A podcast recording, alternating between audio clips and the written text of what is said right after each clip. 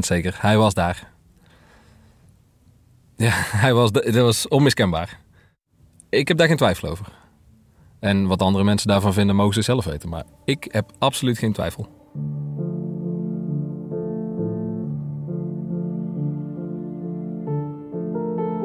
Een verschijning van geesten, vorige levens of bezoek van buitenaardse wezens.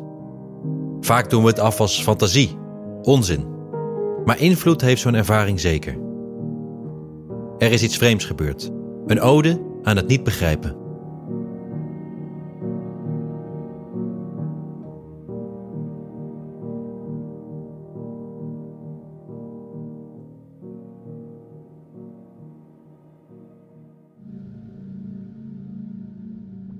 Een jaar of drie geleden is het. Ik verhuisde van Tilburg naar Moergestel. Lisanne, dat is mijn vriendinnetje, die had iets leuks gezien in Moergestel. Een huis met wat meer plek en een garage en een tuintje en zo. En, uh, nou, zo gezegd, zo gedaan. Wij de boel ingepakt in Tilburg, uh, allemaal in mijn busje geduwd. En we komen daar aan met de eerste lading. Nou, we kijken naar iedereen. Nou, hier is het. En uh, oh ja, ja, mooi. Veel te druk met alles natuurlijk, spullen naar binnen en zo. De, ene bus ging aan de gang met schilderen en wij reden nog een keertje terug van de tweede lading. En uh, wij komen terug met de tweede lading. Ik sta er in de achtertuin. Uh, we hebben een handgemaakt bed. En daar wil ik nog een beetje schuren en een beetje frezen. En ik sta dat te doen in de achtertuin. En ik, ik, ik weet niet. Er bekruipt een gevoel van boosheid en van opstandigheid. Uh, je kent dat wel, als iemand zoiets lelijks tegen je gezegd heeft, dat je gelijk denkt van, wat moet je, wat moet je? Alleen, niemand was daar. Alleen ik was daar. Dus ik vond het al gek. Want dat heb ik normaal nooit. Er was niks aparts, dus ik dacht, nou oké, het zal er wel weer over gaan of zo.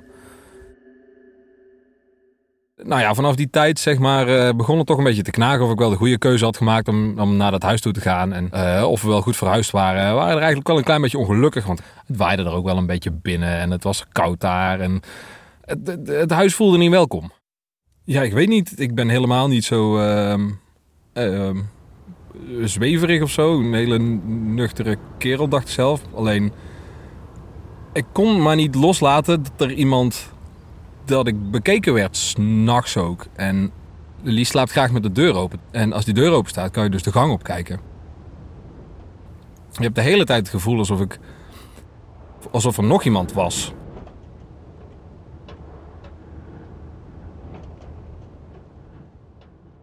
ik heb het toch maar een keer tegen haar gezegd van... Hey, heb jij dat dan ook? Heb jij dat dan ook? Dat je vindt dat er iemand anders aanwezig is?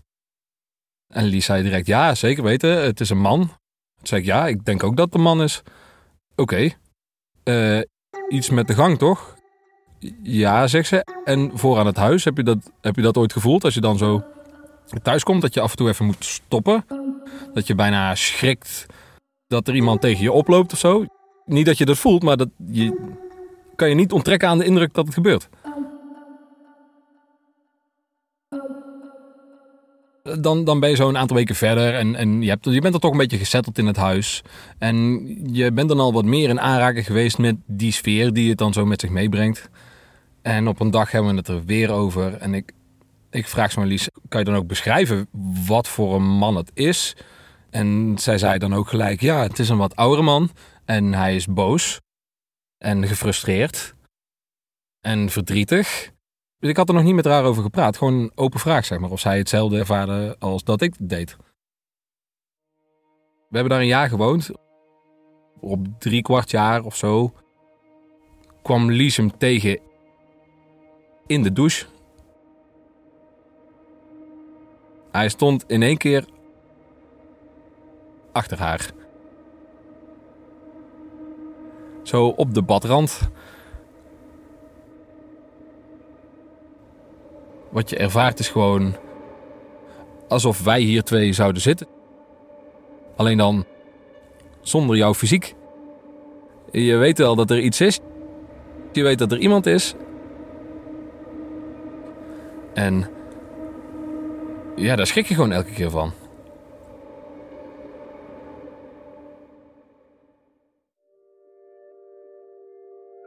De laatste keer dat ik daar de deur achter me dichtrok, kreeg ik echt zo'n gevoel van rust over me heen. Een gevoel van: oké, dit is eindelijk afgesloten. Eindelijk zijn we hier weg. Eindelijk hoeven we niet meer te battelen om wat van jou is en wat van mij is. Eindelijk hebben we rust. En dat heb ik ook echt zo gevoeld.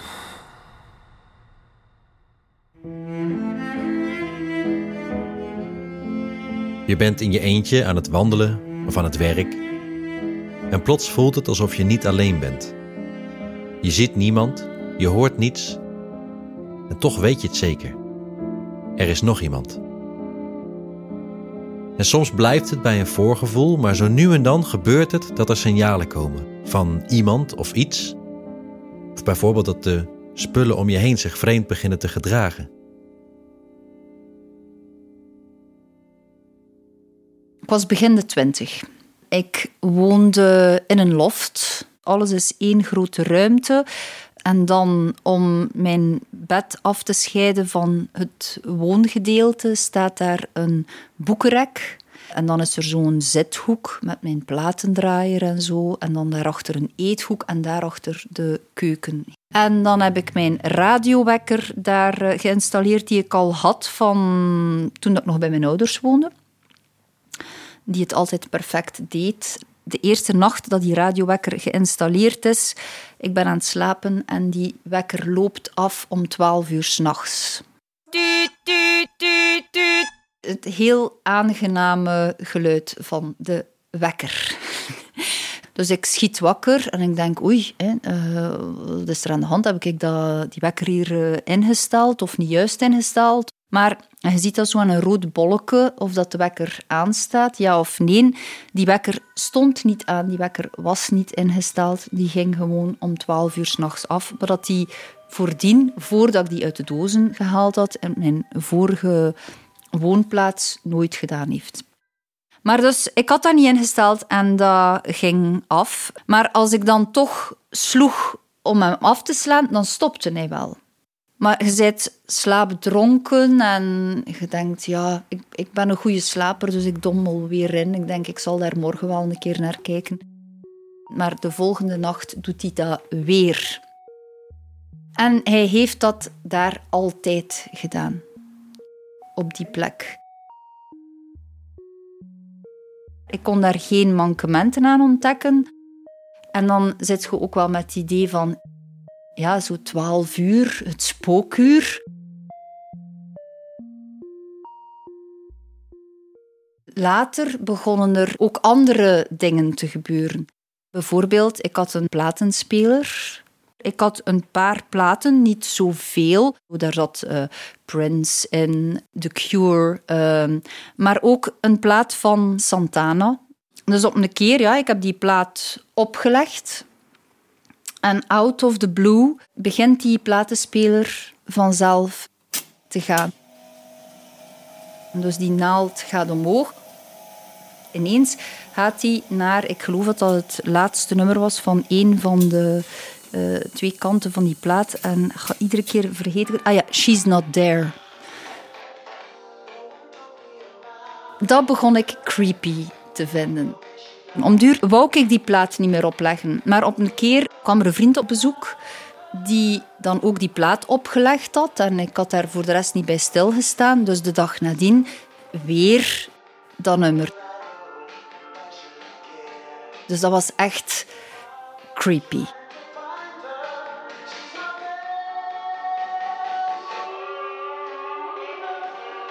Maar op een keer, ik werkte in een jazzcafé.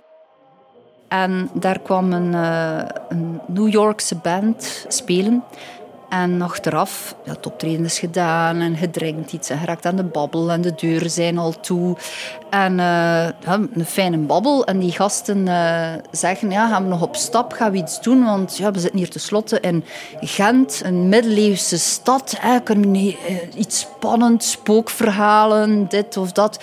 Dus ik zeg, oh, maar als je spookverhalen wilt, dan moet je eigenlijk gewoon naar mijn huis komen, want daar spookt het. Ja, ja, echt, echt. Ik zeg, ja, ja. Allee, dus die gaan allemaal mee naar uh, mijn loft. En die zitten daar natuurlijk op te wachten dat er iets gaat gebeuren. Maar ja, ik was ook gewoon in een lollige bui en ik was me aan het amuseren en, aan het zeveren. En, uh... Maar dus wij, zij zitten in die zithoek. En die zithoek is dus van mijn slaapruimte afgescheiden door dat boekenrek dat daar staat. En uh, ik ben in het keukengedeelte en ik ben bezig met drankjes. We zijn zo'n beetje vanuit de, in de verte naar elkaar aan het babbelen. Dus uh, die zeggen, uh, ja, hè, waar, waar, is die, waar is dat spook nu? We willen dat nu wel een keer zien. En op het moment dat die dat zeggen, kijk ik dus in die richting en ik zie dat boekenrek wiebelen. Maar daar staat niemand bij of aan of niemand geeft daar een duw aan. Ik zie dat boekenrek wiebelen en mijn adem stokt. En dat boekenrek valt om op de salontafel. De, de bovenkant van dat boekenrek, dat passeert rakelings langs een van die gasten zijn knieën. Dus iedereen springt zo achteruit. En ik, ja, ik stond ook aan de grond genageld.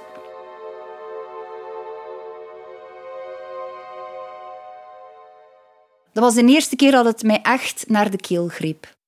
Dat boekenrek stond daar stabiel. Dat heeft daar altijd stabiel gestaan. Er was niks mis mee.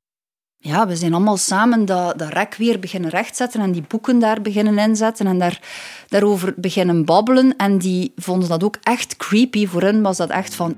Ja, dit, uh, dit was.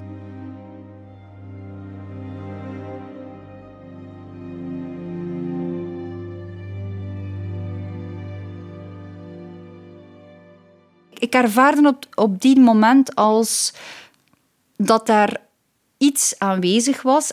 Ik voelde geen uh, negatieve energie of ik had niet het gevoel dat er iets was dat mij wou kwaad uh, doen. Ik voelde eigenlijk vooral zie mij. Iets dat om erkenning vroeg.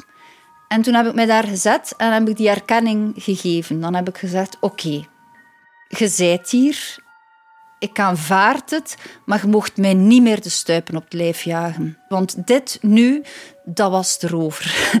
en als de wild ook niet meer die plaats van She's Not There, want dat vind ik eigenlijk ook best wel akelig er zijn kleine dingen blijven gebeuren en die plaat is blijven uh, spelen van She's Not There. Maar ik kon er mee, mee lachen. En uh, dat heeft wel voor een verandering in alles gezorgd, die gebeurtenis. Uh, ik heb een soort van wensje voor hem uitgesproken. Een beetje alsof, uh, alsof je zegt: Oké, het gaat je goed en ik hoop dat je rust vindt binnenkort. En toen heb ik de deur dichtgetrokken een steen van mijn schouders af. Nadat ik daar vertrokken ben, heeft mijn wekker altijd normaal gedaan. Die heeft nooit meer om 12 uur s'nachts afgelopen. En wat ik nu wel nog altijd heb, als ik ergens kom, als ik dat nummer van Santana hoor, blijf ik wel kippenvel hebben. En uh, blijf ik wel altijd zo in een flits eventjes terugdenken. En een verre groet strooi ik dan naar mijn spook. Dat is heel raar geprobeerd daarmee om te gaan. Ik wilde niet bang zijn. Ik hoor mij nog letterlijk zeggen van ik betaal hier de uur. En jij, jij gaat mij hier niet buiten jagen. Ik accepteer dat hier zijt. Maar eigenlijk, het accepteren gaf rust. Want daarvoor, je begint erover na te denken en dan is het angstaanjagend. Want je begint verklaringen te zoeken en er zijn geen verklaringen. Je went er een soort van aan. Een koude dag in de week denk je ook, ja, ja het gaat er weer voorbij. Het komt wel een keer goed. In het begin heb ik heel veel geschreeuwd tegen hem, in mijn hoofd dan. Ga weg, blijf weg, blijf uit mijn buurt, laat me met rust. Aan de kant. Eh, ja, ik heb zelfs wel eens tegen hem gepraat met, met luide stem. Het was gewoon een boos oud boertje. een boze oude Norse man je iemand die dan op een boerderijtje woont, maar al jaren geen mensen gezien heeft. En, en, en er komt iemand in één keer zijn oprit oprijden. Die man is geschrokken en, en, en, en boos dat er iemand op zijn terrein komt. En uh, wil dat die, uh, dat die de persoon dan weggaat. En ja, dat heb ik wel allemaal zo ervaren.